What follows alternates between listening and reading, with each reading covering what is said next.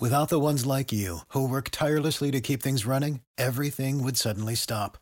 Hospitals, factories, schools, and power plants, they all depend on you.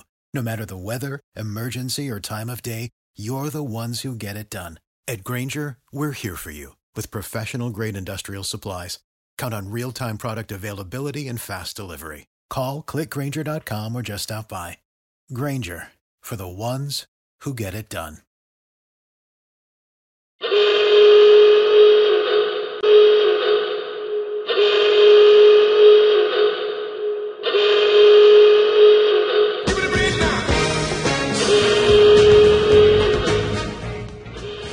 The sport is just going to die if they don't bring the designated hitter to the National League. We got fresh frozen strawberry margaritas, and Terry's bringing us chips and salsa all night long. Nick's hips do not lie. Yeah, I got a MF wagon. like, let's be real. The Washington Nationals Hello, everybody. Welcome to another episode of Half Street High Heat. You can find them wherever your podcasts are downloaded or sold. With me, as always, is Ray Knight. Uh, Johnny, I think this is going to be a great episode. I do. They're going to talk baseball, Johnny, and the baseball is the reason they talk and what they talk about. I think that's important to talk about baseball. And if you're a baseball podcast, you're going to end up talking lots of baseball. Well, that's awesome. Thank you very much, Johnny and Ray. Bob Carpenter with you here. And now, Hello, everybody. Welcome to the latest episode of Half Street High Heat, presented to you, as always, by Manscaped. Thank you all for joining us. We appreciate each and every one of you who listen. I'm Amanda, and I'm joined, as always, by my impertinent co-hosts, Nick and Ryan. Please be sure to find us on Twitter and follow the show there at Half Street High Heat. And don't forget to check out the website at halfstreethighheat.com, which has always got lots of great articles, including this week about what is going on with our woeful gnats. How you guys doing? I'm doing really well. It was uh, date night tonight, so we went out to some food trucks, and um, it wasn't Ryan and I's date night. That that's you know every other night of the Which week. it should have been because it's Yeah. six nine. Yeah, th- th- that's true. Yeah, yeah, I messed up there. It was just poor timing on my part. um, but we went out to some food trucks, and I had well, no free ads. We're we're a Chili's podcast, but I had a, a specialty dish called shaky beef, and it was quite good. Oh, shaking beef. Um, Shaky they- beef, shaky beef, not I've shaking it. beef. I've heard it, had it before, and it's always been called shaking beef. But it's good, whatever you call it. It was delicious. very very delicious i quite enjoyed it so uh, i'm feeling nice and uh, ready to go after a, a nice dinner That sounds pretty good. How about you, Ryan? What you been up to the last couple of days? You feeling You know, feeling better? I'm in. Uh, I'm exuberant. I'm doing well. Exuberant. I uh, ready for a went- rehab start simulated game yeah, I'm. I'm actually. I'm sitting up right now, so we're making progress. I had my post-op. I'm healthy AF. My surgeon's like, "Do you have any questions?" I was like, "When can I go to the pool?" That was the first time I asked questions in three appointments with her, so she had a good laugh at that. I was like, "I'm not joking." then When- she wanted to see your wiener I I did I did have to drop my pants. Yes. yes, but uh, like she was laughing. I was like, I'm not joking. at When your wiener I was like, I'm I'm not joking. Like, when can my incisions get chlorine? And she was like, I'll just give it a week. And so I'm gonna be back at the pool soon. So life is fantastic. That is fantastic. You know, we bought. I don't know if I told you we bought an endless pool.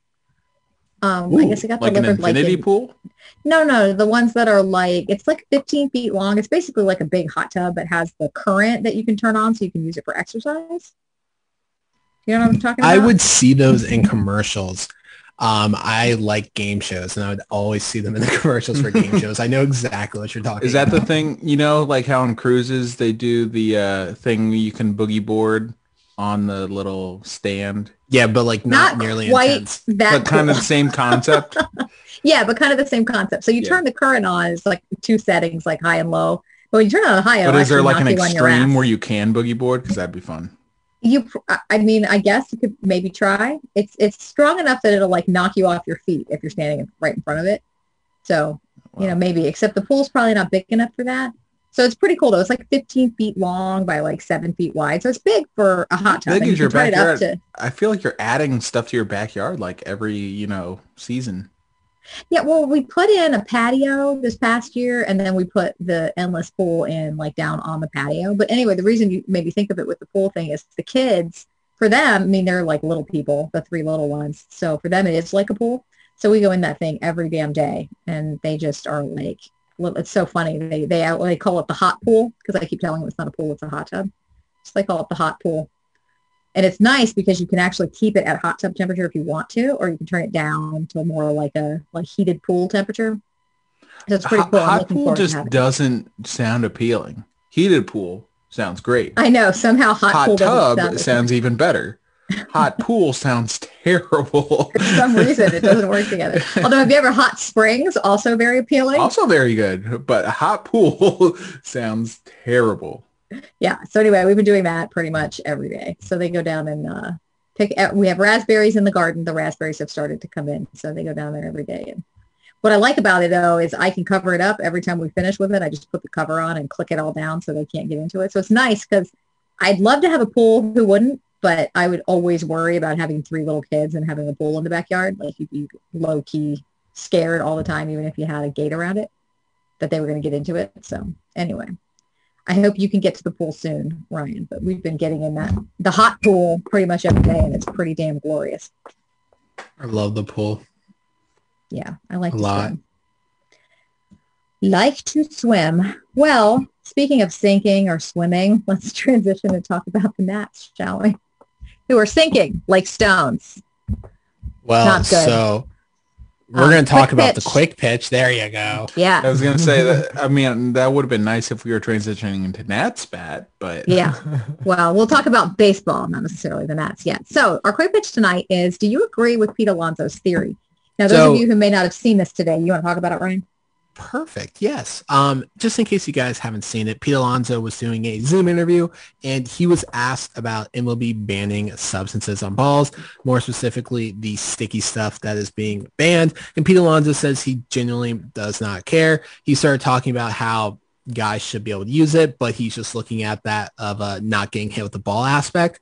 He also said that he doesn't care because Major League Baseball is manipulating the balls for years. He says they manipulate the balls based off of the free agent class that's coming up, which is very interesting because if you think about it, the owners are rather scummy. They've been trying to hurt players' values for years. So if you have a lot of really, really good position players that are going to hit free agency like we do this year, you deaden the baseball, so all their offensive numbers are down. Their value goes down. You have a lot of really, really good pitchers hitting the market, like we saw a couple years ago. You juice the baseball, so all their numbers go way up and their value goes down. Now, we don't know how valid this is. Pete Alonso did say that there's a lot of players who think this in the league. Also kind of shows that the players, again, don't trust the owners at all. But it's really interesting to think about because it makes a lot of sense and goes with everything that the owners have been trying to do and stuff that we have confirmed that they've been trying to do with trying to find ways to hurt players' value. So I agree with it. Um, I we will never find anything out about it. Pete Alonso is probably gonna get fined for this, honestly, which is even more suspicious. But great theory, I love it. So I know you love the theory. Do you agree with it? Do you think that's really what's happening? I'm gonna say yes. I agree. I, I I think it makes a lot of sense because ultimately, you know, we we've had the discussions the past couple of uh, episodes and a couple of weeks where we've talked about how the advantage is clearly in the pitcher's favor for a multitude of reasons, and one, you know, definitive option to kind of hopefully level the playing field is obviously to juice the baseballs like they've done before. So why would they not? Right? Why would they not only not juice the baseballs, but deaden the baseballs as we're seeing in 2021? There, it doesn't take a, you know, a genius to figure out that deadened baseballs lead to less offense, which is not what the MLB wants. Unless there is an ulterior motive. And Pete Alonso just presented it. There's a lot of great position players hitting the, the market this year. Not so many uh, pitchers, or at least not the ones like we saw in 2019 where Gerrit Cole and Stephen Strasburg were going to command record-breaking contracts. But now you have like just look at the shortstop class. The shortstop market is going to be completely reset this year with Trevor Story and Javi Baez and, and a couple others. It already has started to be with uh, Xander Bogaerts and Fernando Tatis leading the charge. But um, I, I just think it makes a lot of sense in the MLB and owners and rich people in general always want their way and they want to, you know, kind of manipulate things to, to suit their, their will. So I think it makes a lot of sense. And Rob Manfred works for the owners. So I don't think it's that big of a stretch, truthfully. All right. Well, I think I'm going to disagree with you too on this one. I, I've always, I'm always sort of hesitant to attribute to, to malice what can be attributed to incompetence. And I think probably the idea that all the owners would collude this way with Manfred, like some owners, sure, it might be good this year for them to deaden the baseball, but for other ones who, you know, who need one side of the ball or the other, you know, who need one type of player or the other, you're not going to get all the owners to agree to something like this. I think Manfred's just an idiot who keeps tinkering with not just the baseballs, but every other aspect of the game. And I don't know. To me, this seems more coincidental than by design. But So- with the with the owner, the argument you made about the owners about them needing a certain aspect of their team, how many the owners? down. Home, how many owners are truthfully trying to win right now? Not a lot. Uh, they care about ticket sales. They care about basically the bottom dollar. So if they can retain players, good players, which would you know maintain or increase ticket sales, and do retain those players at a you know a fraction of the price that it might cost them, or at least not the the years or just the overall price tag to do it. That's something that is in the wheelhouse of possibilities for the owners to do.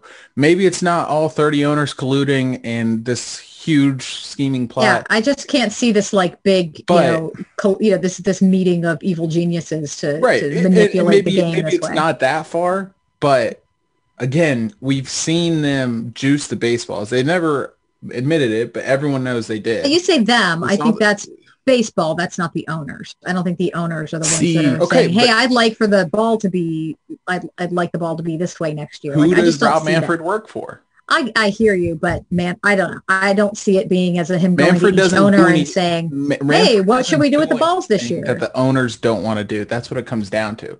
So if Manfred, if Manfred was doing this, you know, purposefully, the owners knew about it.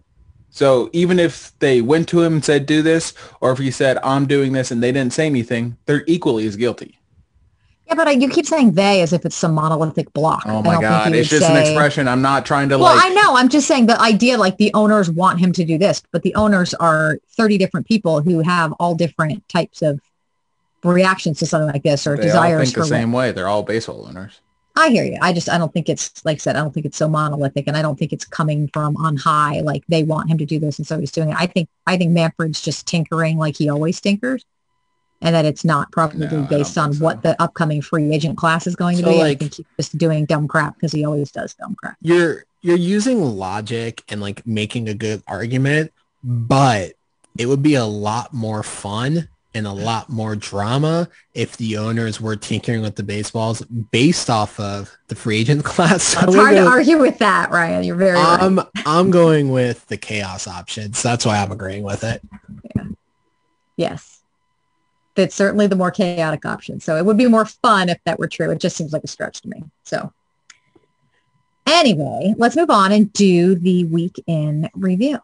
Yeah, we have a midweek in review. There's not many stories, but there's some pretty important stuff. More importantly, Major League Baseball and USA Baseball are partnering up to hold the first ever MLB Draft Combine this summer. Players entering the draft will have a week from June 21st to June 28th showcase their skills in different ways. This is hoping to become a annual event that will be starting this summer, and this is a fantastic event for college players and high school players alike to show off their skills. MLB and the Players Union slammed the quote frivolous lawsuit end quote seeking to return the 2021 All-Star game to Atlanta. Pirates have a rather bad relationship with first base as Ke'Bryan Hayes missed first base on the home run and was called out. The Pirates really do not like first base. The Diamondbacks are the worst team in baseball, maybe the worst team ever. Just kidding, but maybe not. They've lost 30 of their last 36 games, and they have lost 18 straight road games. To the NL East, all records are current as of 10.03 p.m. And last place are the 24 and 33 Nats as they dropped, excuse me, I wrote they dropped in here. I assume they lost. They're currently winning game two against the Rays after they dropped game No, one. They're not winning. Uh, Daniel Hudson just gave up a home run, so they're Wait, tied. wait, wait, wait, really? Yeah. so Oh, you- you, could probably just leave the dropped in there. Oh man, that sucks. Ah, that's unfortunate. All right. Well, the good news is uh, the best team in baseball comes to town and the San Francisco Giants. Woo! All right. In fourth place are the 26 and 34 Marlins. They dropped the first two against the Rockies. Star Marte said today that he loves playing in Miami. He wants to spend the rest of his career there. Unfortunately for him, he's probably going to be traded for prospects. In third place are the 28 and 31 Phillies. They lost game one to the Braves, and they currently just took the lead in game two. Up next for them are two struggling teams. Should be a rather boring series in the Bronx with the Yankees. In second place are the 29 and 29 Braves. Up next are the Marlins. Austin Riley is finally living up to his hype as a prospect and is quietly putting together one of the best seasons for an NL third baseman this year, not named Kris Bryant. Sad. In first place are the 30. That's right. A 30-win team exists in the NL East, and it's the New York Mets. They're 30 and 24 after they split the two-game set with the O's. Up next, which will be a very, very fun series because DeGrom is going to pitch. They got the Padres. This has been your week in review brought to you in part by your local neighborhood Chili's. Make sure you guys stop on in, dine out, or get ordered to right on the comfort of your couch and get some delicious wings and fries. This has been your week in review. A lot of good stuff. Uh, yeah, th- th- that was just typical Nats because the they gave up the lead basically right as you said that. It, it was pretty funny. Yeah. Yeah, so they're winning tough. game two. No, they're not winning game two. Yeah. It's uh it's the rough it's hard to watch right now. I mean, I don't know. They they were winning only weren't four of their five runs from Zimmerman tonight, I feel. I know he had two homers. I think it was four of the five. So I don't know. Maybe he'll get another at bat and hit a third one and we can win this game, but I'm not that hopeful. No, no, we all expected a two game sweep, so why bet Yeah, I'm against sure it'll get- ourselves? I'm sure it'll get way better when they see the Giants. Yeah. That should be that should be good. So since we're talking Nats, let's talk about more depressing things. Stras is shut down from Ugh. throwing right now. So this was a oh we're gonna put him back on the IL, see what's going on. To he literally is not allowed to touch a baseball. Yeah, so it was originally just a slight neck thing, um, with neck thing. So nerves in the neck. There's a lot of them that go down your shoulder blades and into your arms. Um, it, it was. It's it's been a, it's been what we say a week on the 10 day IL, and today they announced that he is only doing lower body stuff. He is not throwing. He is shut down. He is going to see a specialist, and Dave Martinez said, "quote I don't know what the specialist is going to look for." That that's that's where things stand with the 245 million dollar arm. Awesome. That's good. That's good. Speaking of arms that have that. been uh, expensive arms that aren't living up to what they should be, Corbin's pitching tonight. Ugh. His I like I don't I don't know what it is. His first innings are just unwatchable, but it's also kind of must see TV because it's like a car accident. You can't look away. Um, He settled today- in well, but only five innings. I mean, you can't just go five. We need we need Well, more when you're out of the starters. when you're throwing 35 pitches in the first inning, like it's hard to go into games. And luckily, it was just a two game set because Jon Lester threw 90 pitches and went into the third inning yesterday. Like it's things like this. The back end of the rotation, Jon Lester and Patrick Corbin, they're struggling early in games. They're settling in, but they're having these 30 plus pitch innings and it absolutely kills you. And your bullpen is going to start to break, which it kind of is showing symptoms of because it's overworked. And it sucks. When nothing else is going right, you're like, okay, bullpen's doing well. The bullpen's completely overworked. Daniel Hudson's at 30 pitches and he pitches every other day. Like it's just, it sucks. It's also, you know, salt in the wound when we signed Jon Lester, who was not by far and away one of the better options out there that would have fit our role. Um, when you know what we were looking for, I mentioned Taijuan Walker last week. There's plenty of them. That's not a road we need to go down. We signed Jon Lester, and we try to spin it like, oh, at least he's an innings eater. Well, he's going three to four innings every single start. That's not an innings So he's not very hungry. no, I guess not. You on a diet or something. Exactly. He's trying to cut back on his innings. That's his. Yeah.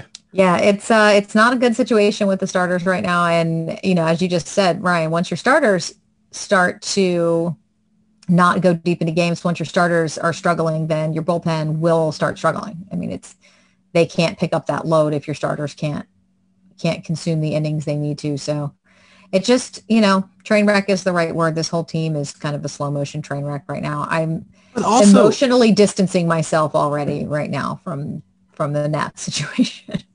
like Zim hit his second home run of the game and it gave them the lead and the entire dugout was like just sitting there. Like no one even reacted to it. Like if you look at other teams that are actually having fun, they're all excited. And Nats are just sitting there. Like I don't even know if this team's even having fun either. So like maybe we're all just miserable in this. Yeah, like when the Rays just tied the game, as soon as um, Wendle hit the home run, as soon as Wendle like hit the ball, it wasn't even a home run yet. The whole dugout was like up on the fence, like hopping over, looking Yeah. at the ball. Well, and that's the si- that's what happens when your team's won 20 of 24. You know, there's excitement, you're having fun, everybody's, you know, looking forward to the postseason, like you feel like you've got something going on. The Nats the Nats look as miserable as they seem. I mean, seriously, like they look miserable. It's not fun to go out there and lose all the time, I'm sure. And, you know, there's struggles up and down the lineup, there's struggles with the starters, there's you know, it it's not fun to watch and it doesn't look like they're having any fun playing. No, no, it does not. No, it does not. Okay, so speaking of the fact that they suck, probably going to be sellers at the deadline this year. So the trade rumors have started. Woohoo! That's um yes, the trade rumors are a plenty. Um if you are the Nats fan who gets upset at trade rumors, I advise you blocking every single national beat reporter because between now and the trade deadline, it's going to be a lot. Yeah, Especially and you might want to turn this off right now if you don't like. You might want to go take a walk or something and, and pick this back up for the interview. in a es- while. especially with Max Scherzer. He is the biggest name out there. Um, Jon Morosi, who is a bot, not a real human being, he reported today that the Nats are not yet, that was keyword yet, ready to have conversations about Max Scherzer. He noted that could change as if they continue to struggle. But everyone, there's a lot of people on Twitter saying you should trade Max Scherzer. I agree. I think we should trade Max Scherzer. Amanda does not. Amanda, we It's understand. true. Um, but I also think the Nats should trade Trea Turner. Trea is Trea is my favorite player, but when you logistically look at it, you're looking at this from a business standpoint, where your franchise is going, it does not make sense to pay a hundred plus million, probably 200 plus million to a 30 year old shortstop. It does not make any sense whatsoever. What does make sense is getting the gorgeous haul that he would get back. Now, the trouble with that is though, most of the teams competing don't really need a shortstop. So you're kind of looking at the Yankees, um, the A's, and then the one other team that's trying to talk about story. I can't remember who it is. So your market is extremely limited and the odds of moving him are very slow. But logistically speaking, if you want to revitalize this farm system, Max Scherzer and Trea Turner, you trade both of them. You go from a top 30 farm system, probably going to be around 17 or 15 in the rankings. And that might be something you have to do. It's a conversation they're not going to have, but it's a conversation this front office 100% needs to have is should they explore trading him? Yeah, uh, it definitely needs to be a conversation. I don't think it anything comes to fruition this year. Um, it, it really it just depends how far they want to go into selling, and based off previous years and their delusions of grandeur about what this team is and what this team can be. If they do sell, it's going to be little stuff. I think, you know, Schwarber, maybe hand. Um, you know, I don't even I don't even think they'd be willing to trade Bell, let alone tr- Yeah. Turner. I don't think they trade any of them. but, Yeah. Uh, I, I, I'm starting to believe that as well. I think it's going to be a very quiet trade deadline, unfortunately. But if they do sell, I don't I don't see them doing anything substantial that would really shift the tides. It's only Yeah. this is this is only just beginning. Like I said, it is June and there are a lot of articles already coming out and a lot of hypotheticals already coming out with Max. Give it another month if this team's still struggling. It's going to be a absolute frenzy, and that's all MLB Network is going to be talking about is where will Max Scherzer go? Just Yeah, like- just wait. Just like if you guys are upset now, just wait. The beginning of May was too early. We're now at beginning closing in on mid June. That's not too early. That's Yeah, when like, you and- really need to start thinking about where your team's at and where your team's going to be. in in May when these started, I thought that was a little ridiculous. That's me. I thought that was ridiculous. Now you're like, okay, you know, you might be on something here. Um, yeah, it's it's go time. These next few weeks are going to decide the fate of this team. I'm gonna say before July, we're gonna figure out what the fate of this team is because the July schedule is absolutely disgusting and not in a good way. I think Um, we already know what the fate of this team is. Yeah, just- so it's it's go time. And yeah, Yeah, if you don't I- like them, just just prepare yourself. I just don't know that you'd get as much for Max as you'd think just because he doesn't unless it's a sign and trade it's like a trade and then they, they sign him to an They extension. actually talk about that in there. I, I was I was going to say we oh, I haven't talk listened to about the that. interview yet. Yeah. Yes, so it's it's a good interview, but I'm just gonna say one point on that. Every so often, there is the prize of the deadline. That one player that takes a borderline playoff team to a playoff lock.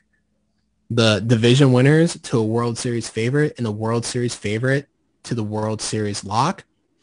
That's Max Scherzer. Max Scherzer, if he's available on the market, every single team will ring and one team will make the call. And I guarantee you someone will offer up a top prospect.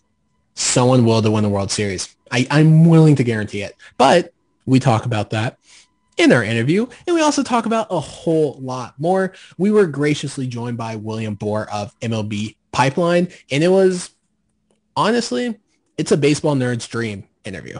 like I, I I absolutely loved it. We talked about prospects. We talked about the draft. We also got to hear what goes into the rankings, how MLB Pipeline comes up with the rankings, how do they decide what these uh, grades are for prospects, and there's mentions of spreadsheets, Excel, um, and it Oh, was I'm so truly- excited. I can't wait to listen to it. no, like honestly, it it was truly a really really fun podcast, and you could hear a great breakdown of uh, our farm system. So we hope you guys enjoy.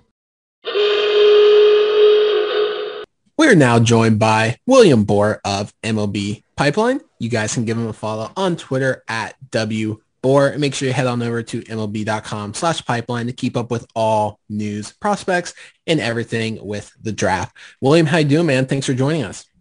Yeah, no problem. Doing well. Uh, happy to be joining you and talking some baseball. Absolutely. Um, there's a lot of baseball on right now, whether that's college level or professional, but it's almost draft season. We're about a month away from the draft and I love drafts. Don't care what sport, mm-hmm. get absolutely jacked about it. I'm going to start preparing for fantasy football here pretty shortly as well. pretty excited about that. But with the draft approaching, who are some of the biggest names in this year's draft that fans should be paying attention to? And do you think there is a clear cut number one pick this year? May need to hit you up for some fantasy football stuff. Anytime. And Yeah, just just say when and where. we, we could turn this interview into a fantasy football one if you really wanted to. maybe uh, maybe in like three or four weeks we get closer. But anyway, um, the baseball draft. So obviously the the names at the top, and they're not going to go one two as much as maybe the general public wants them to. But when you talk the draft, everyone wants to talk about Jack Leiter and Kumar Rocker. Um, they're good. They both had very good years. They're still really good. Not to take anything, but there's just I think there's players who are going to go before them. Um, this draft, when we look at the top ten, um, they don't get as much attention because they are not in the College World Series or stuff. But you've got to look at high school shortstops, whether it's Marcelo Meyer, Jordan Lawlar. Uh, Brady House, Cleo Watson. You could have three high school shortstops in the top, three or four high school shortstops in the top 10, maybe top 15 is a little bit more realistic. Some of it's obviously going to depend on signability and all that. Um, but I think that's where a lot of names are going to come from earlier, that demographic. Um, and it's tricky because, like I said, since they're high schoolers, they're not in the College World Series. They're not going to be couple weeks. Uh, so it's maybe not not as exciting. You know, your team's not going to draft uh, someone that you just saw tearing it up in Omaha. But those are really the names that I think of at the top um, at the top of the draft, and that I'm really looking forward to seeing where they go in what is it, roughly like four or five weeks. Yeah, and, and you know, with any draft in general, typically the you know M- MLB and, or excuse me, the NFL and NBA get more of the hype because those prospects can make more of an immediate impact. But it seems like there has been a lot of uh, you know buzz around two names you mentioned, Jack Leiter and Kumar Rocker.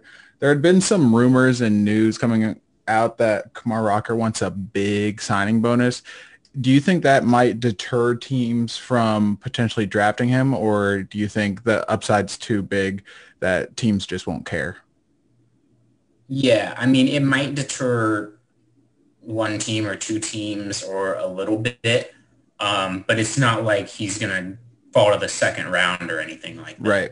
Um, so yeah, maybe I'm not going to name any teams, but like let's say he was going to go five or six or something like that maybe now he slips to nine or something like that. And I'm not even looking at the order, like don't necessarily read into those numbers, but just it, it'd be something like that is maybe it scares one team away. Um, this would be, I guess he would be a kind of guy if you could trade picks like in the NFL or something, maybe mm-hmm. someone would slide down two slots and someone else would just pop back in, uh, you know, trade from, from 12 up to six or something like that. Uh, but in, I wouldn't expect it to be a huge slide unless the number he's asking for is like super obnoxious. But you've got to think that even if he wants a big big bonus or something that's over slot, like with the way the baseball draft is set up with bonus pools and stuff like that, you can only be so obnoxious as far as the amount of money you're asking before you even before there's got to be some sort of common sense, right? Right. Um, you got to know teams only have this much. Like, assume he like he's his he's smart. He goes to Vanderbilt. Like math's got to work out at some point. um, so I think, yeah, like I said, I don't think it's going to be a huge slide where all of a sudden we're on draft day and it's pick 30 and we're like, oh my God, where's Rocker going to go? It would be mm-hmm. something where it's like, thoughts. Yeah, nine. Pick nine would hurt a lot because the Nats won three games towards the end of the season if they didn't win those, they would have been in like pick eight. Um, but speaking of the Nationals, they have pick 11, which is one of the best draft picks they've actually had in quite some time. Um, who are a couple names that fans should be paying attention to that you think are going to be around there? I'm a big Brady House guy, but I don't think he's going to fall. Who do you think fans should start paying attention to? Yeah, House is interesting. I don't, I'm with you. I don't know if he's going to be there unless and this is always the thing with, I guess, especially high school players. Um, maybe he, maybe he does demand a huge bonus um, to help himself fall from a certain slot, or because he really does want to go to college or whatever. That's another thing with Rocker and his bonus and stuff is when you're in college, you don't have as much leverage. Like he's probably not going to go back to Vanderbilt again. Um, that would just I don't know. I don't really see the point of the upside on that, especially if you're a top 10 pick. How much higher are you really going to go? Anyway, you asked about the Nationals, not more about Rocker. Um, each of our past couple of mock drafts at MLB Pipeline, we've had Sam Bachman, the right-hander from Miami, well, Miami of Ohio, uh, going there. Um, he's a pitcher. He's really steady. He's he's kind of been climbing though, so I don't know he he could be gone by 11, but he could be he could be there. Uh, he's he's someone that has a really good fastball slider combo, uh, mid to upper 90s with the fastball can can hit triple digits. Um, obviously, he's not going to sit there for a full start, but he can get to 101. More likely, you're in 94, 97. Really powerful slider. Uh, some feel he could end up being a bullpen guy, uh, which scares some teams off. A little bit. Um, but even if he is a bullpen guy, you've got a really good fastball slider, fastball slider combo with a high with a high floor. Um, so I, I think that would be a really good pick. Yeah, and that kind of fits into what the Nats have done really, you know, since since the the Bryce Harper, Stephen Strasburg back-to-back days. They, they've gone for I guess high upside arms and haven't really paid much attention or care to any previous injury history or uh, off the field concerns or anything like that. Um, just it can be Nats, you know, specific, but just in general, is the Nats approach to the draft one you see often and one you like? Uh, that being, you know, heavy on big right-handed pitchers that, that throw hard, or do you think the Nats and other teams should, you know, still pay attention to, you know, uh, position players and, and uh, you know, kind of give some love to the position players and not go so heavy on the pitchers? I personally like position players. Um, they play every day versus, you know, a starter every five. The other thing is if someone's athletic enough, you can move them around to a different position. Um, you know, you you draft a shortstop, but maybe you wind up with a really good left fielder or whatever. Mm-hmm. Uh, pitchers, you're kind of stuck. Um, he's probably a pitcher if it doesn't work out there. He's just not a baseball player then. Um, but I think that could just be me trying to mitigate risk um, and trying to look for fail safes rather than just jumping all in and being very aggressive. Which, well, yeah, that, that's kind of why I asked because we've seen so many of the Nats pitchers who they hype up just kind of flame out. Uh, Cade Cavalli being the exception to that, thankfully. But the, the past couple years, it, has been oh this high upside pitcher with injury risk or off the field risk like Seth Romero and and all these other guys, and it just hasn't panned out. So I was just wondering if you know it's still a viable strategy or if they really need to kind of show some love to the position guys because as we see right now at the Nats farm, which we'll get to in a little bit, there are, there isn't much position to position guys to, to lean on. Yeah, I mean, I, I personally prefer position players, but I don't think I don't think their strategy is wrong. Um, you can never have enough pitching. Obviously, pitching is good. It's very important. When you have it, there's nothing like it, and teams that don't have it really, really stands out. Um, they just haven't. Cavalli's looking like that guy. You just got to get the right guy because if you look at like the the Tigers, kind of similar approach with Matt Manning, Casey Mize, uh, Tarik Skubal. That seems working. I know the Royals, uh, Brady Singer, Jackson Kowar, we're recording this on Monday, is debuting today. Um, so team, teams have done it, loading up on arms, and it's definitely, like, I, I would not say it's wrong um, mm. because pitching is so important. So there's definitely ways to do it. You've just got to get you just got to get the right guy, and that's obviously a lot easier said than done. Mm-hmm. It's a fair point. I feel like most teams don't get that right guy, especially so much can go wrong with young arms in the minors. Before we get to the Nats farm system, last year's draft was pretty interesting to say the least. There were only five rounds. Um, teams were allowed to sign more undrafted players than normally, but with last year's draft being so short, do you think this year will have more of an influx of talent in these rounds since there's only five rounds? Like, are we going to see deeper draft this year or is it going to be more just normal type of draft talent wise? I think, yeah, I think there will be more, a little bit more talent, um, some guys going from JUCO whatever. And I think this will actually impact uh, what the I'm so bad at math, uh, 22 or 23 draft because some players last year who maybe would have signed being some high schoolers from last year who maybe would have signed as a seventh round pick, for example, you know, said, okay, never mind, went to college. So I think we'll get some of those guys um, either that went straight to college or went to the junior college route. So I think it's actually going to have an impact on probably about three, four-ish drafts uh, going forward. This year being the first of those.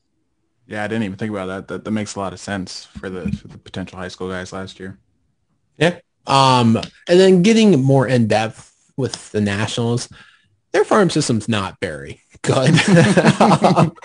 Just to like, just to put it straight up, um, for a while they had the worst cumulative farm system record. Um, I think the Fredericksburg team was off to one of the worst starts ever. Things aren't going very well, but one of the more interesting names right now in the farm system is Carter Kieboom. He was this highly touted prospect, came up, had no talent. Right now, he's heating it up a lot in the minors. What is that when it comes with prospects? When they come up and they struggle a lot, we just saw with the Mariners, they sit down uh, Kelenic after he went 0 for 40, I believe. Is that more of just a mental thing for prospects going from AAA to the majors? Or is this more a lot of guys just straight up aren't ready type of thing, especially with Carter Kieboom? Yeah, I think it's just hard. Um, baseball is hard. And some of these players, like it's a big, it's a really big jump. Um, not only actually like on the on-field talent, but then also the life. Like it's a longer season. There's flights. You're getting into hotels at weird hours. Um, so you've got to come up with, you know, a new routine of when do you start stretching and how much do you value that extra nap or whatever it is.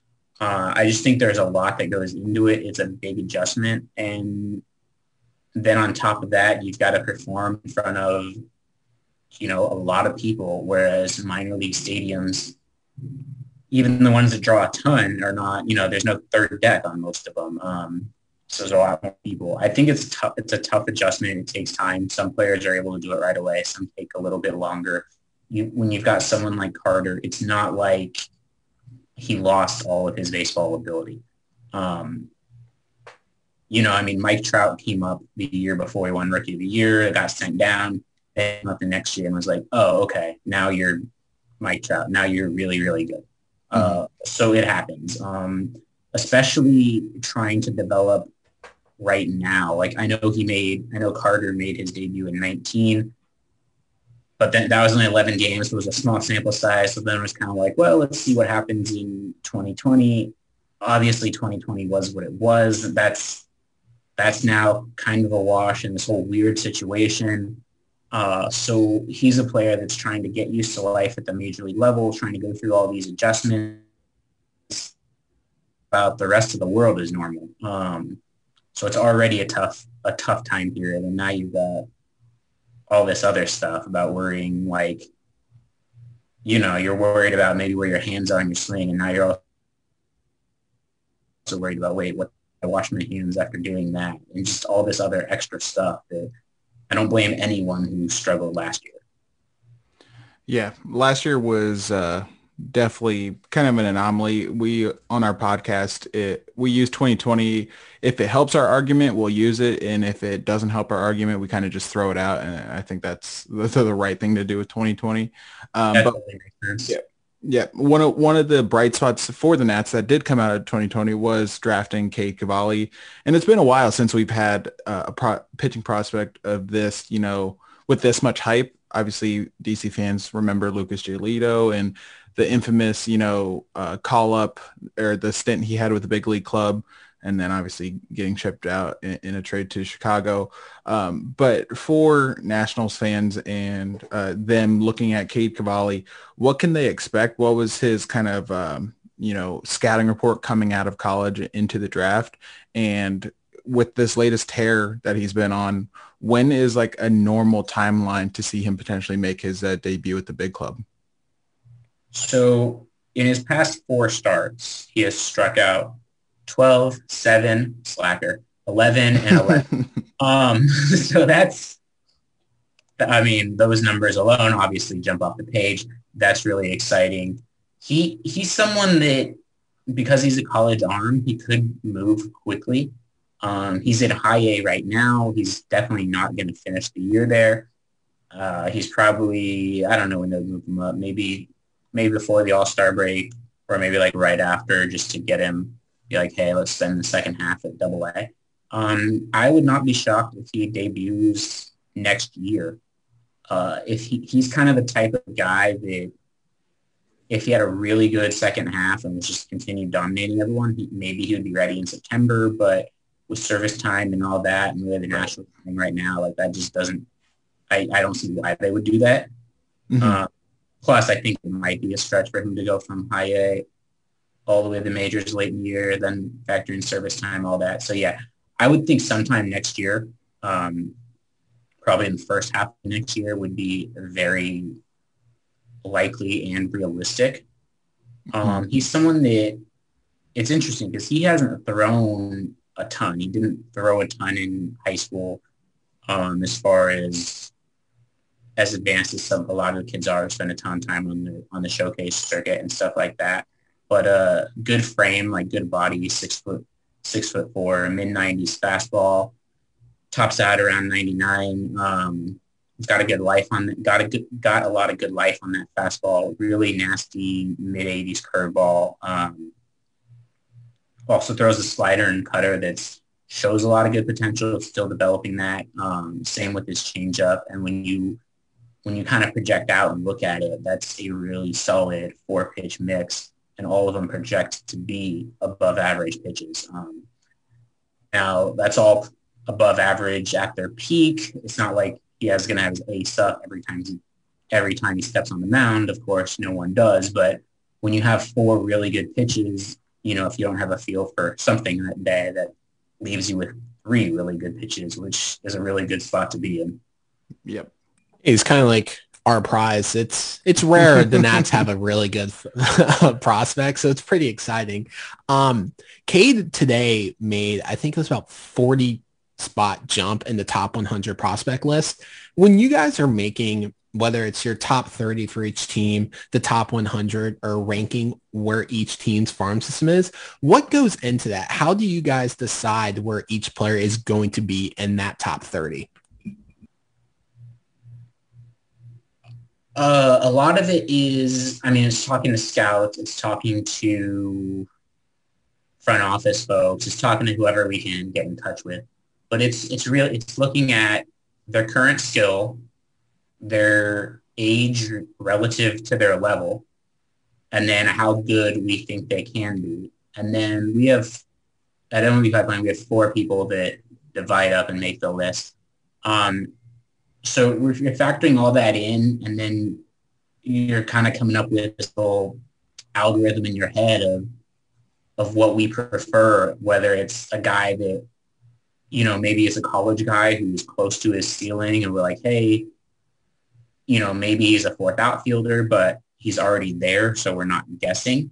Or maybe it's a 16-year-old international signee who could be really good, but also he could not be, and it's hard to kind of project. So there's obviously a little guessing in that, but you, you try and just start with a list of maybe 40 or something players, get as much info as you can on all of them, order them how best you think it's available, and then uh, send it out to scouts, front office people, co-workers, whoever, and be like, who am I too high on? Who am I too low on?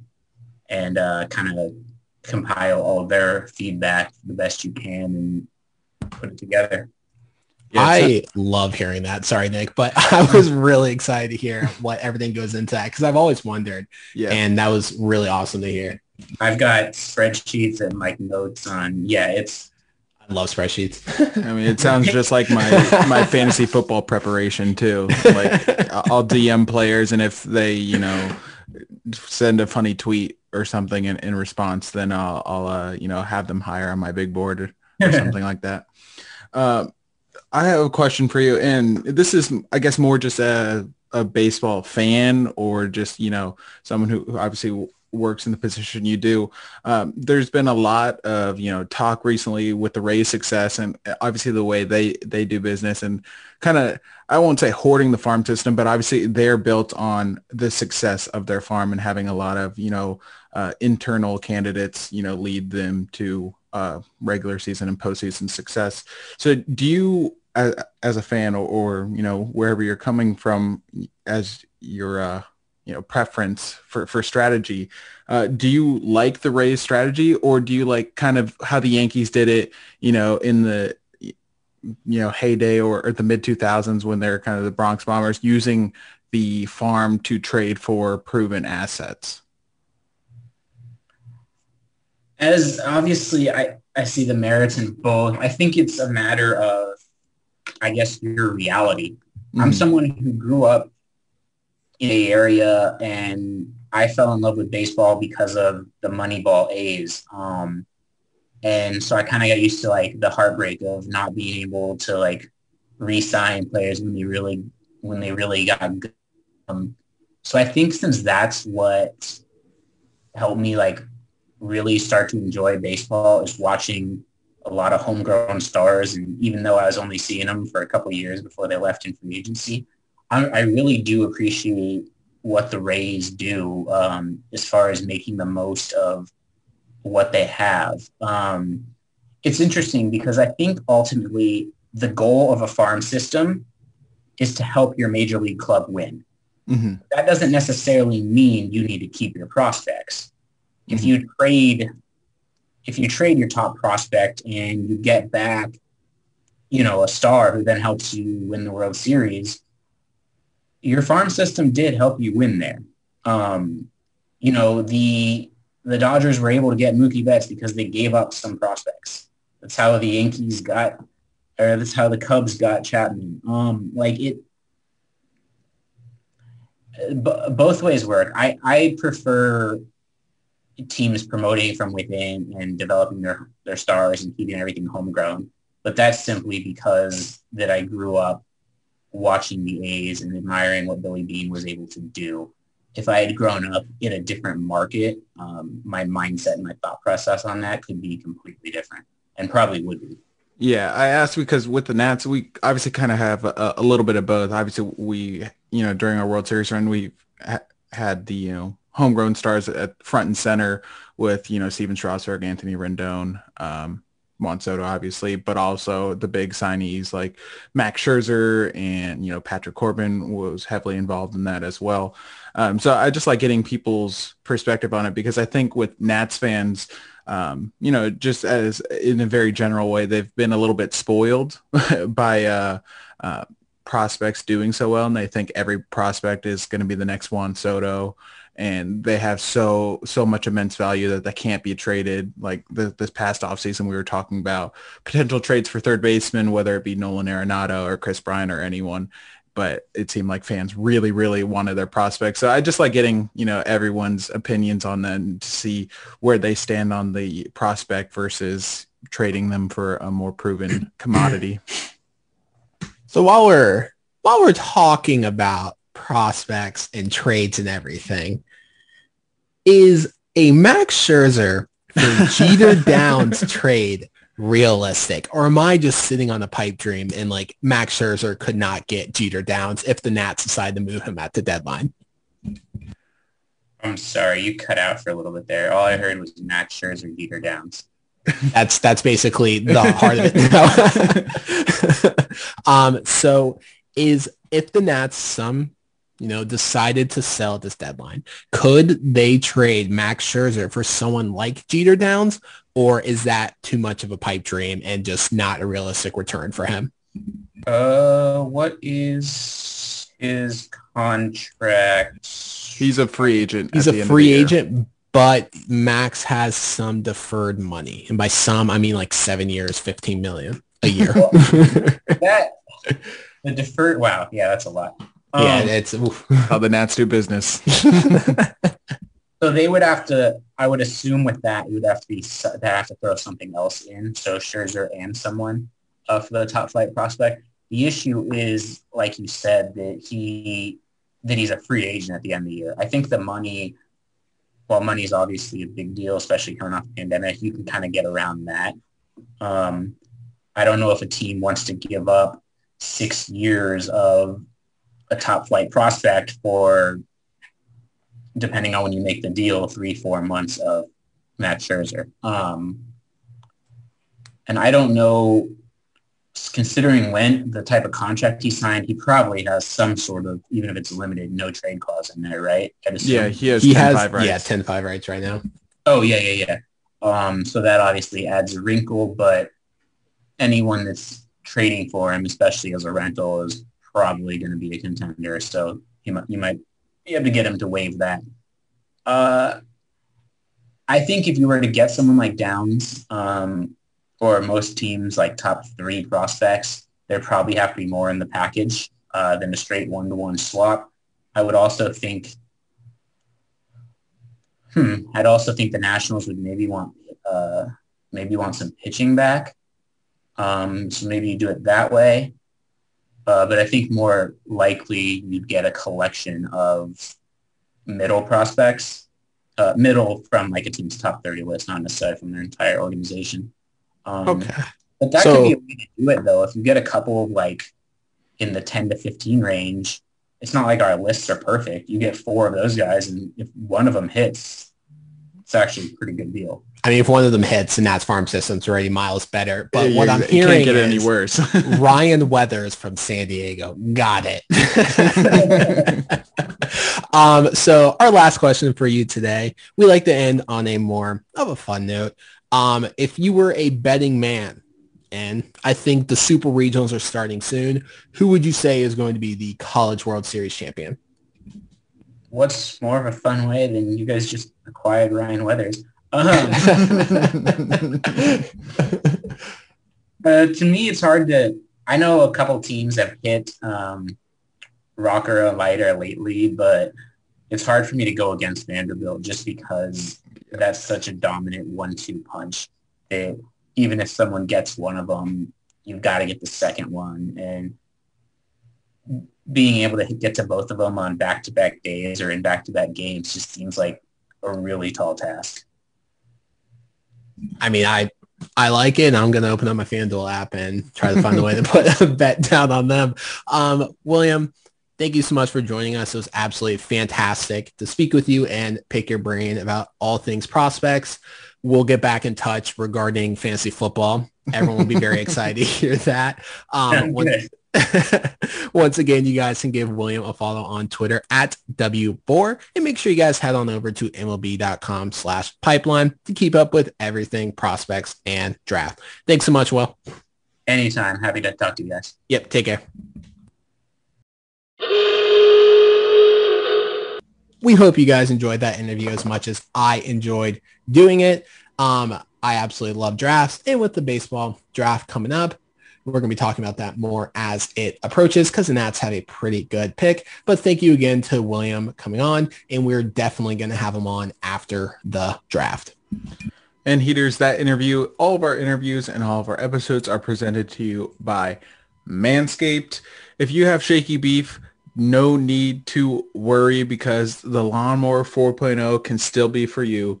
This fourth generation trimmer features a cutting edge ceramic blade to reduce grooming accidents thanks to er, their advanced skin safe technology. The 4.0 is the perfect trimmer for home and on the go. It has a multifunction on-off switch that can engage a travel lock. So if you travel a lot, if you're planning to travel a lot, now that things are opening back up and things are a little bit safer than they once were to, to get around, the Lawnmower 4.0 is perfect for on the go. So you should go to manscaped.com and use our promo code HSHH20 for 20% off and free shipping on the Lawnmower 4.0 and all of their great products that they have on their site. We use basically all of them and we love basically all of them. No, not basically all of them. We love all of them and you will too. So again, use our promo code HSHH20 for 20% off and free shipping. Oh, I forgot it's me again. Okay, so now we're going to uh, transition into something that was my brainchild today. And I saw a tweet and it kind of just sparked this. So we're just going to roll with it and see how it goes. So we are going to have a draft of baseball things. And that's as specific as we're going to get. Anything baseball related, let's draft. And we're going to see who has the best draft. So how many rounds we, we want to do, Ryan? Four or five? Um, I'll, I'll let you pick. You're the host. I'll let you pick. I have plenty written down on my big board. So I'm prepared to go five. And I think with something like this, we can expand it a little bit more because there's not going to be a lot of overlap. If we were doing baseball smells, we barely had enough content for two rounds, and it was just me and you drafting. So something like this, I think we can we can do five. That sound good? I like it. I start preparing. Let's do it. Okay. All right. Let me uh, pull up a randomizer. So I'm doing my random.org. Brad Hand is currently pitching the bottom of the ninth inning. I'm going to give you play-by-play. Mike Zunino is stepping in. All right, Nick All is right. taking back. So first pick is Ryan, Let's go. and then it's me, and then Amanda. All right, And- all right. So snake draft, of course, All right, as always. right. So I'm excited. I'm, I'm excited about this. You know, I can go a lot of different ways for this because it's just baseball things, baby. We all know what that means. Mm-hmm. So when I'm thinking baseball things, I'm going with something that I think is absolutely hilarious because it's kind of one of those things you're like, why does everyone do it? Everyone's like, I don't know. Everyone else does it, so that's why. and it's players, sorry, fans booing when the pitcher throws over the first. There's nothing more baseball than that. It's universal. Every That's a stadium, great one. people have no idea what they're doing, and they're like, boo! So that's my first one. Fans booing on pickoffs with the, oh, what a pick, Ryan. What a pick. Sorry, I got, I got to hype myself up a little bit. Yeah, you do. Damn, that, that, that that's actually really good, and I applaud you because I have a huge big board of things that you know I will never even draft, but that was not one of them. So that's a very good one. Um, I'm feeling confident in all of mine, so I, I think I'm just gonna pick a random one on my list. In this one, it's a little bit more basic than I would have liked, but uh, maybe I steal a pick from you guys.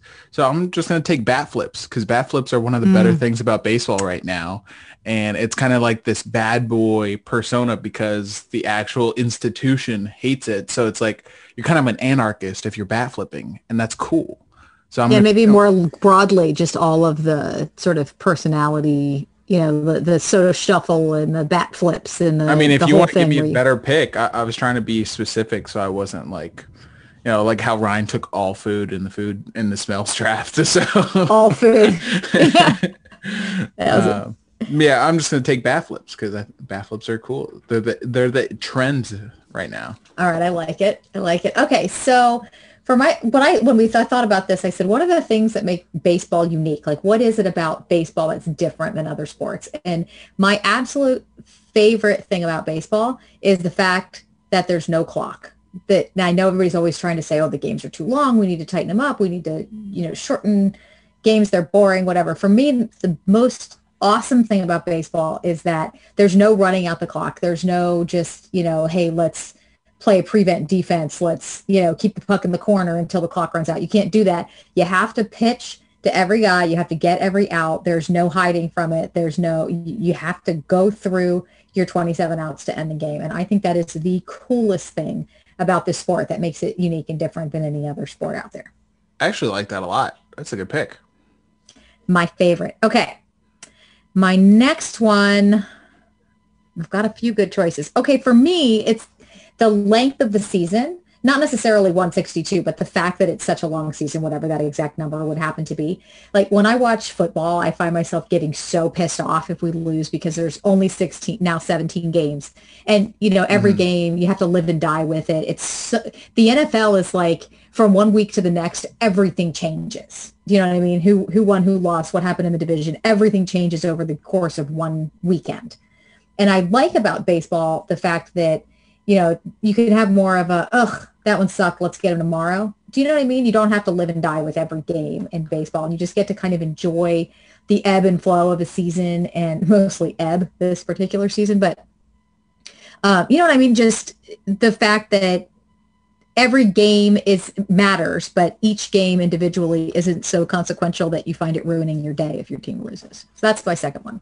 I see that perspective. I'm just I have the different perspective where I love football because it's it is life and death with every single game. Yeah. Like and I love one that too. game. It's just different. yeah, yeah, it is. It's just a, a different. Yeah, that's a perfect way to put it. Just different. But It makes know, baseball unique. uh, and like I said, that was my thing with these with these this draft was what makes baseball unique. What is it about baseball? Yeah, and I get it. It's like with football, a two-game deficit is almost impossible to overcome, especially later Mm-hmm. in the season. But like in baseball, two-game deficit you can overtake in a weekend. or So you play like- each other in one series and the whole thing. Right, right. Well, that's what I mean. So it's like uh, that. That's cool about baseball, but I also like the way you know football, for example, is. But I see that that that point, and I like it. Um, all right, I'm gonna I'm gonna take this one because um, it, it's it's just one of the really only times in baseball where you feel the anticipation, and that's any play at the plate because you can see it. You can see the run around in third. You know where the ball is in the field, and you can tell there's going to be a play at the plate. Even better, runners getting thrown out of home. I love when you know you're waiting for the umpire to just nail them. But any play at the plate, you, the anticipation builds. Whether you know you're in the stadium or watching at home, just like in any other sport, if it's a last shot, if it's a final play, whatever, that anticipation builds. That's where you really get it in baseball is any play at the plate, scoring opportunities. It's unlike anything else. And you really feel that anticipation and emotion come out. I like it. I love a good play at the plate. I truly do. So that's a fantastic pick. I got I got two more here. Um, I got a couple left on my big board or my medium board, I should say. But my next one I'm going to go with, and I absolutely hate it, but it's also really funny at the same time. It's kids screaming for foul balls. like it's just this it's is just, something I hate so much. like so so do I because like I feel like the kids should learn a valuable lesson that life isn't fair sometimes. So if the ball comes to me, I am going to catch it. Like I am bigger than you, and I'm gonna get the ball. Like you need to learn. But, like, kid. That's life, pal. Mm-hmm. it's it's so baseball because every single one of us at some point was that kid screaming for a ball and would get really upset because we didn't get the ball and like we've all been that kid and just like before a game during BP all you hear is just those people just screaming Yeah. yeah like that's all you hear and like that's just baseball so that's what I'm going with kids screaming for foul balls and my next pick I'm going with scandals um every sport has different scandals Mm, That's a good one, right? baseballs are just like they make no sense. Like the the pitchers are using uh substance on the balls. Um, the Astros stole signs. Also, wait, the Yankees did, but we're gonna cover that one up. There's and, just the, and the Rockies did, but they suck, so it doesn't matter. the Rockies did, but no one beat beat an eye because they suck. And Isn't Red that what we always did. said about imagine using steroids and still being crap? Yeah. yeah like everyone comes together for these scandals twitter is hilarious for it the fans get into it as well so i'm going scandals because they're just funny like they're just like typical baseball scandals I like I it. like it. I like it. Um, my next one is going to be one of the you know feats in baseball to a casual casual fan, and what I mean by that is it, it's commonly said that hitting the baseball is the hardest like athletic feat, and one of the main reasons for that is a good old 12-6 curveball. A good old 12-6 that was on my list. That's the first overlap. one of the most satisfying pitches ever. I, I, it's my favorite pitch. Clayton Kershaw obviously has the best one in baseball right now. I'm sure there's a lot of other guys, but none of them top Clayton Kershaw's. But just a good 12-6 curveball and just the absolute, you know, knee buckling, dumbfounded face that you get. Oh, Oh, it, it's it's a thing of beauty, and it's like that's why I love baseball because that should not be allowed. That should not happen, but it does, and I love it. I love it too. I love a curveball, especially for some reason a left-handed curveball. I don't know why those are more satisfying. Because most people are right-handed, so it's like it's almost unnatural. It's like mirror mode, where it's Yeah. like I feel like it shouldn't be coming that way, so it confuses me a little bit more. But it's awesome. Yes. Okay. My next one is going to be, oh, I've got a couple more good ones here. I'm going to go with stolen home runs, the ones where the, the, the defender, it like makes a crazy leap or runs up the wall or like reaches over the wall and makes an insane catch. Like there's few things in baseball more fun than one that should have been a home run and somehow the outfielder hauls it in anyway. Love that. Mm-hmm. Good one. Good one. Absolutely fantastic. And then let me look at my list here. All right, I'm going to say the battle between the pitcher and the hitter, like a, a really good at bat, one where you've got a really good hitter and a fantastic pitcher, and you can like you could just see with every pitch the the way the pitcher's trying to set him up or the way the hitter is like fouling off everything. You know what I mean? Like a really really quality at bat where at the end of it you're just like whoo you know mm-hmm. one guy got the better of the other guy. That is one of the things. And there are a few other times in sports where you see those kinds of like individual battles but most team sports you don't really get that i mean i guess you could say like penalty kicks or you know penalty in soccer or you know, a, a penalty shot in hockey or something like that, where it's just one guy against another guy. But most of the time, it, there's more action going on. But unless the ball gets put in play, everybody else is just standing there watching the pitcher and the hitter go at it, and I love that. I like it. I like it because it there's strategy in Every just fouling pitch. off, Yeah. you know, the pitches you can't hit. So I can't hit this, and I'm gonna look stupid. So I'm just gonna spoil it, spoil it, and I'm gonna make them throw something else. There's strategy in that. Yeah, I, I yeah, Yeah, like a good, like an 11, 12 pitch at bat that ends up with a walk. Like maybe Right. that seems boring to somebody it who's not a baseball but, like, fan, but I love those kinds of at bats. Right, absolutely. Um, my next one is going to be similar to Ryan's first one, and that is uh, umpires making bad calls. And you might say, hey, this is one of the worst thing about baseball. Uh, you should absolutely have robot umpires, da da da da da, re, uh, replay and, all this stuff.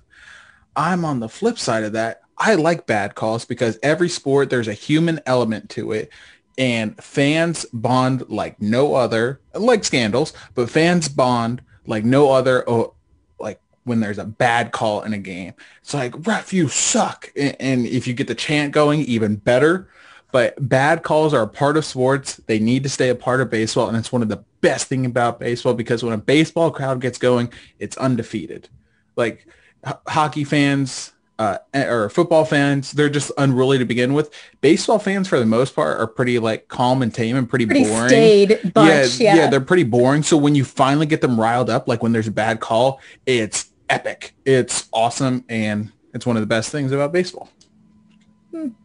That's a good one. Everyone hates everyone hates umpires. You see the umpire who got mad at the kid in the College World Series who had like a go ahead Yeah. grand slam and was like, How "Go da- run the how dare he?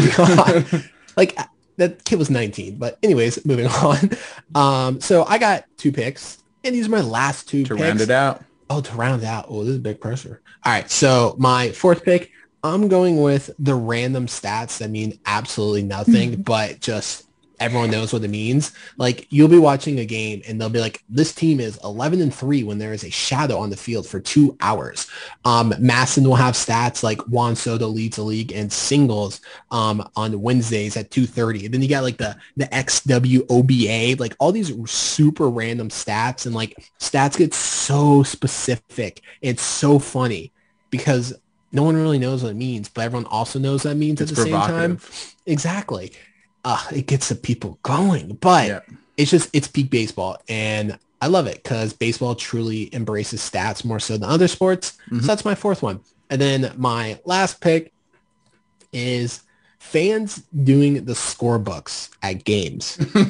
Oh, that is such a that- good I, one. I hate that. it drives me insane.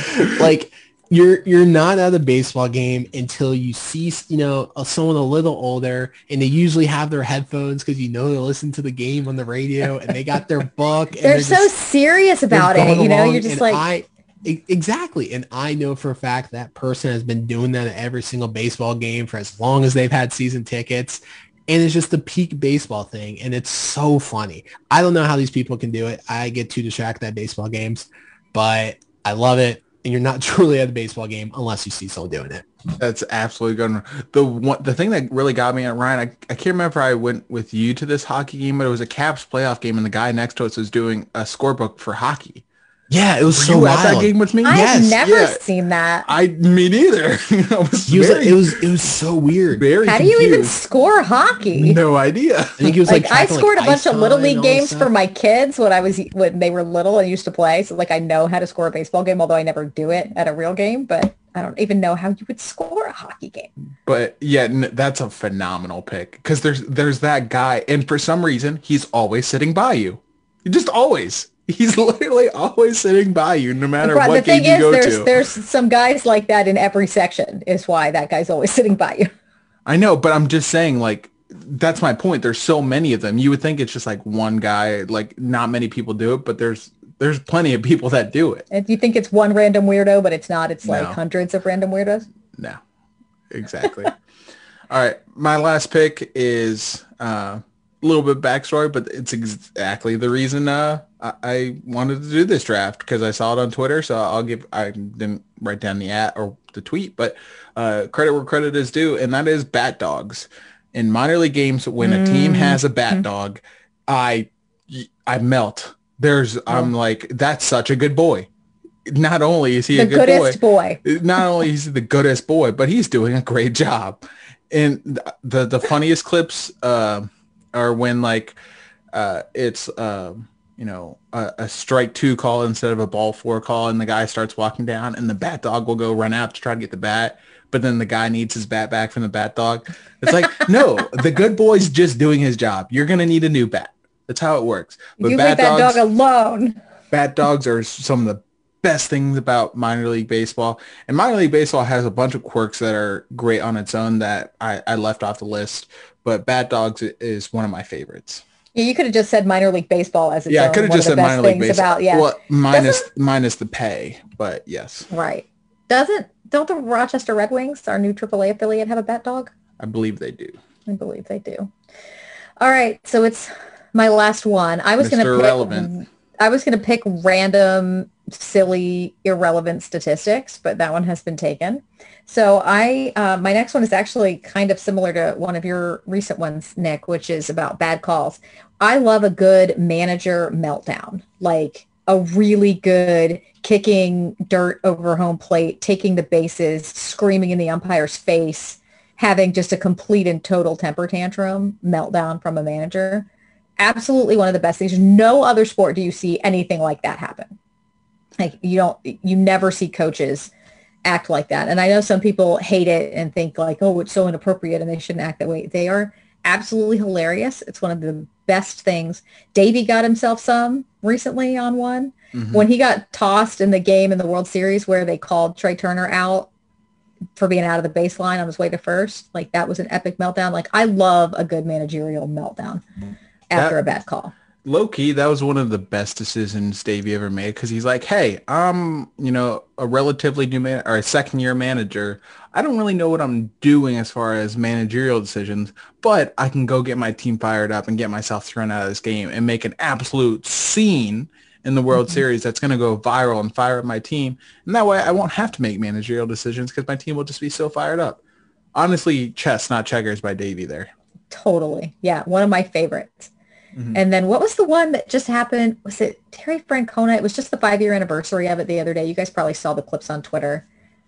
I Well, think it was Davey had a recent one too where he t- took the base out of uh Yeah, It that one was- was fantastic. It was the 22 uh, year anniversary of what's his name getting ejected and then Lou wearing a disguise in the dugout. Oh no, Bobby Valentine. yeah. Oh god, that was so good. And there was the one, um, God, where the I, can't think of the names now. I always do this where I can't think of names when I actually need to know them.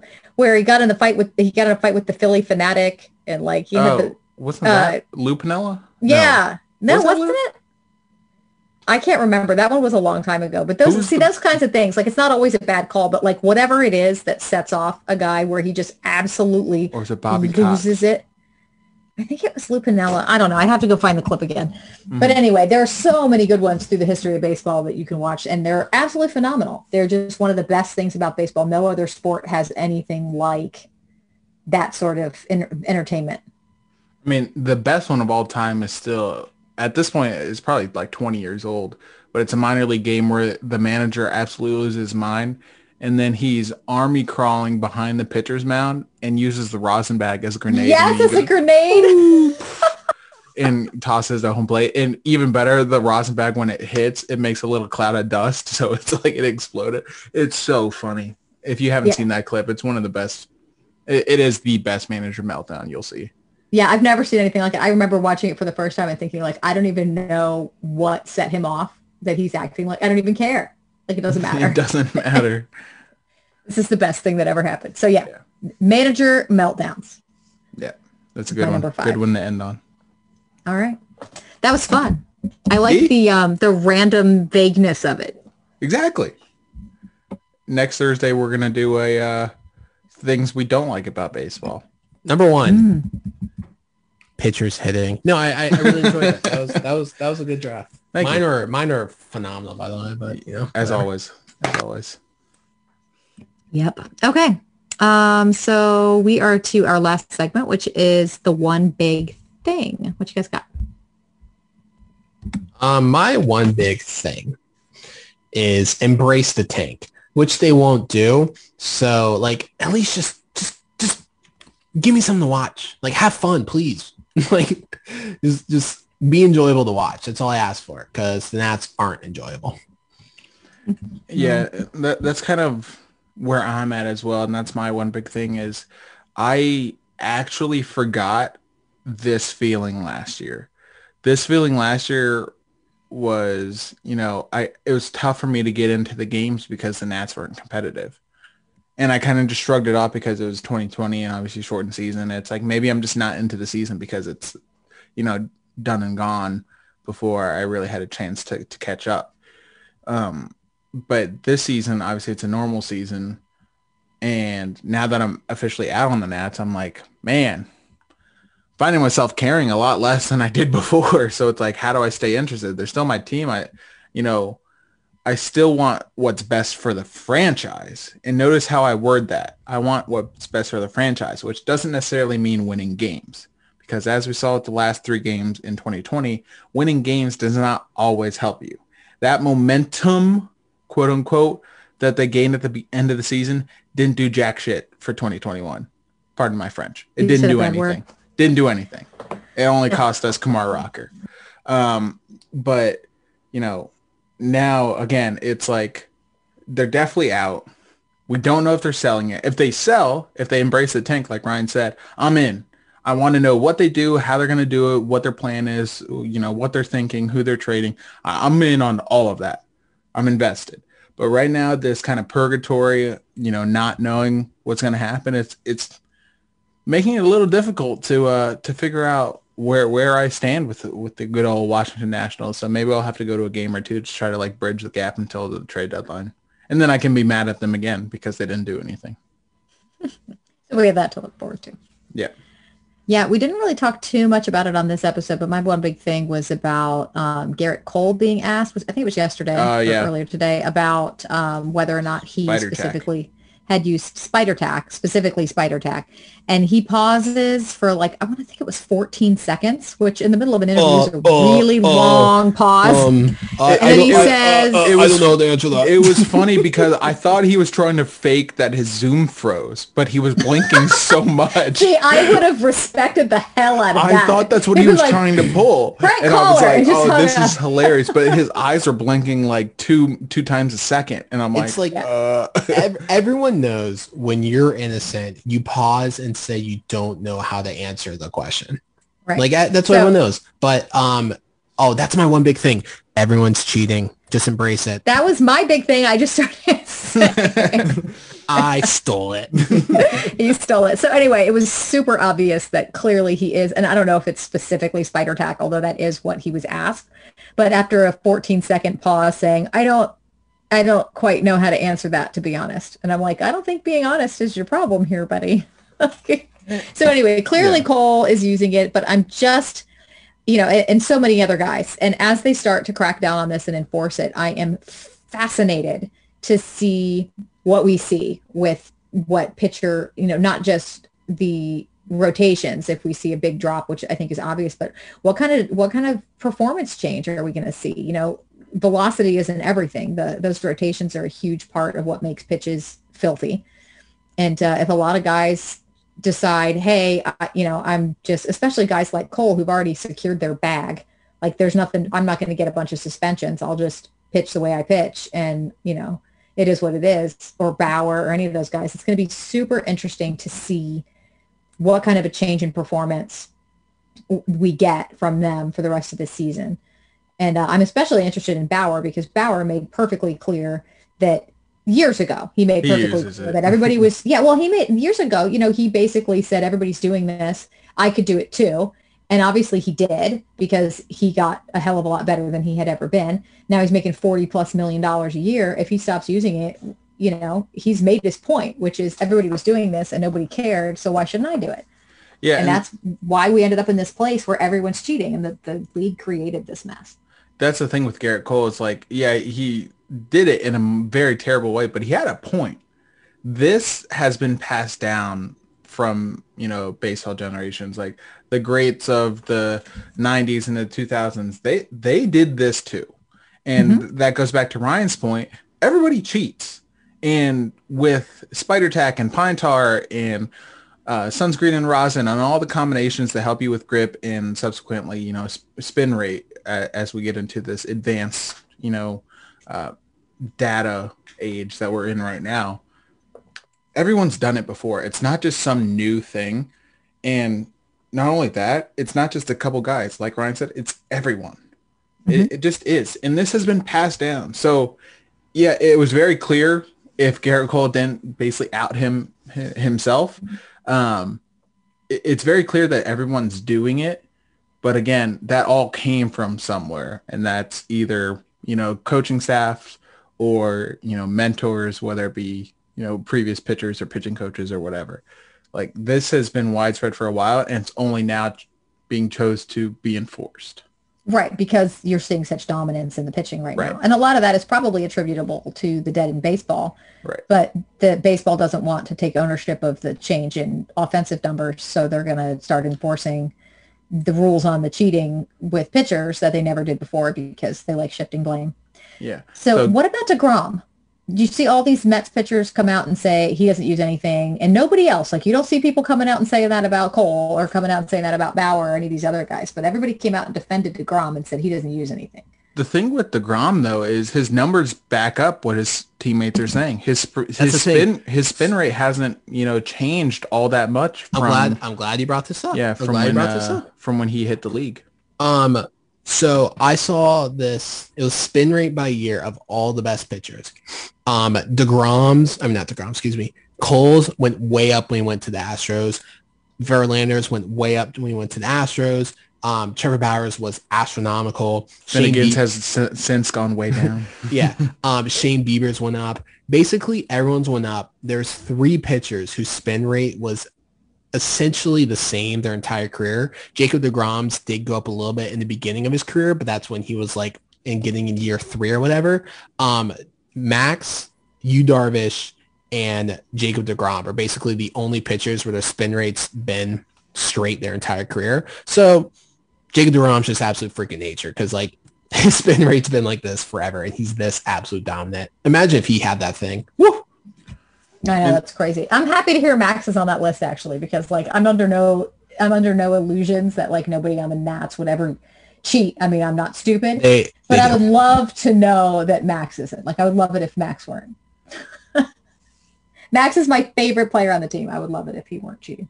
Yeah, I mean he wouldn't be uh, the first player in the in the Nats to use some uh, performance enhancers. Was that a Ryan Zimmerman dig on the night he hit two home runs? How dare you, sir? Whoa, Amanda! I mean, you really, you know, jumped to a conclusion there. I know Yeah, you. he was It's not talking that about- far of a he was talking about, it's uh, you Tres Barrera. Yeah, I mean, Tres Barrera had been suspended, so I don't know He's what you're barely trying a to. Nat, I feel like. I, I don't- I don't know what you're trying to insinuate about Mr. National. No, I don't think I don't know. I I don't think that That's don't that exactly right. that. You don't think. You don't think. Mm-hmm. Mhm. Mhm. Yeah, I don't think uh, Zimmerman used anything because if he did, it didn't really work for him. Well, So- no, uh, we won't say his name. Never mind. Yeah, we'll leave that other. We'll leave that alone. yeah, yeah. We won't go down that road. Go down that road. Okay. Anything else before we get out of here? uh, the Nats have a two-run lead. Uh, top Oh, do 10. they? Yeah. What happened? I don't have the game it's on. It's an extra, so with the runner on second, they were able to take advantage. So they're up two. Brad Who's Hand's go- pitching? Brad Hand went Oh. back out there for the tenth, so he's definitely going to blow it. And obviously, there's a runner on second because we're in extras. Obviously. Okay. Well, let's go Nats. Hopefully they uh, pull this one out. Yep. All right. So I think that is going to do it for us. Thank you all, as always, for listening. Please make sure you subscribe to the show wherever you get your podcasts and leave reviews if you are so inclined. Uh, check us out on Twitter at Half Street High Heat and at the website at halfstreethighheat.com. Talk to you guys next week. Go Nats. There's a new breeze blowing off the banks of the Potomac. A new team's mowing down the ranks of their opponents. The Nationals are smashing balls so that the commentator who has the calls has passed the wall to see you later.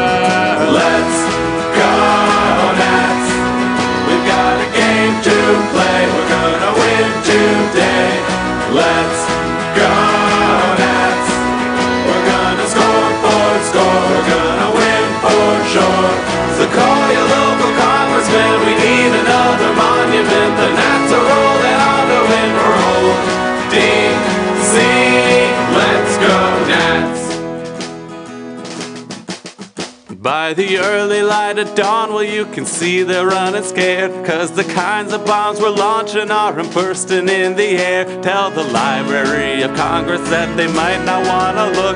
Cause we're putting curly W's in every book. Let's go, Nats. We've got a game to play. We're gonna win today. Let's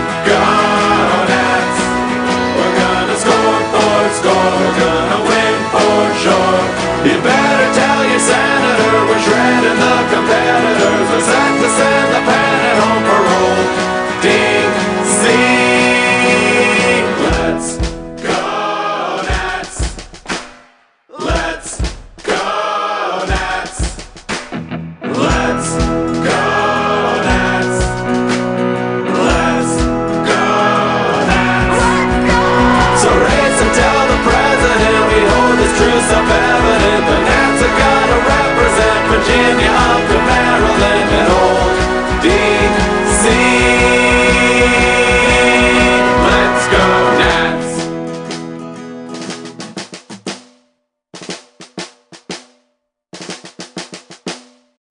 decisions for your company, you look for the no-brainers.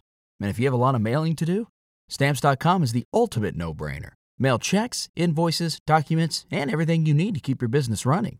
Get rates up to 89% off USPS and UPS. And with the mobile app, you can take care of mailing on the go. Make the same no-brainer decisions as over 1 million other businesses with stamps.com. Sign up at stamps.com with code PROGRAM for a special offer. That's stamps.com, code PROGRAM. Without the ones like you, who work tirelessly to keep things running, everything would suddenly stop. Hospitals, factories, schools, and power plants, they all depend on you. No matter the weather, emergency, or time of day, you're the ones who get it done. At Grainger, we're here for you with professional grade industrial supplies. Count on real time product availability and fast delivery. Call clickgrainger.com or just stop by. Grainger for the ones who get it done.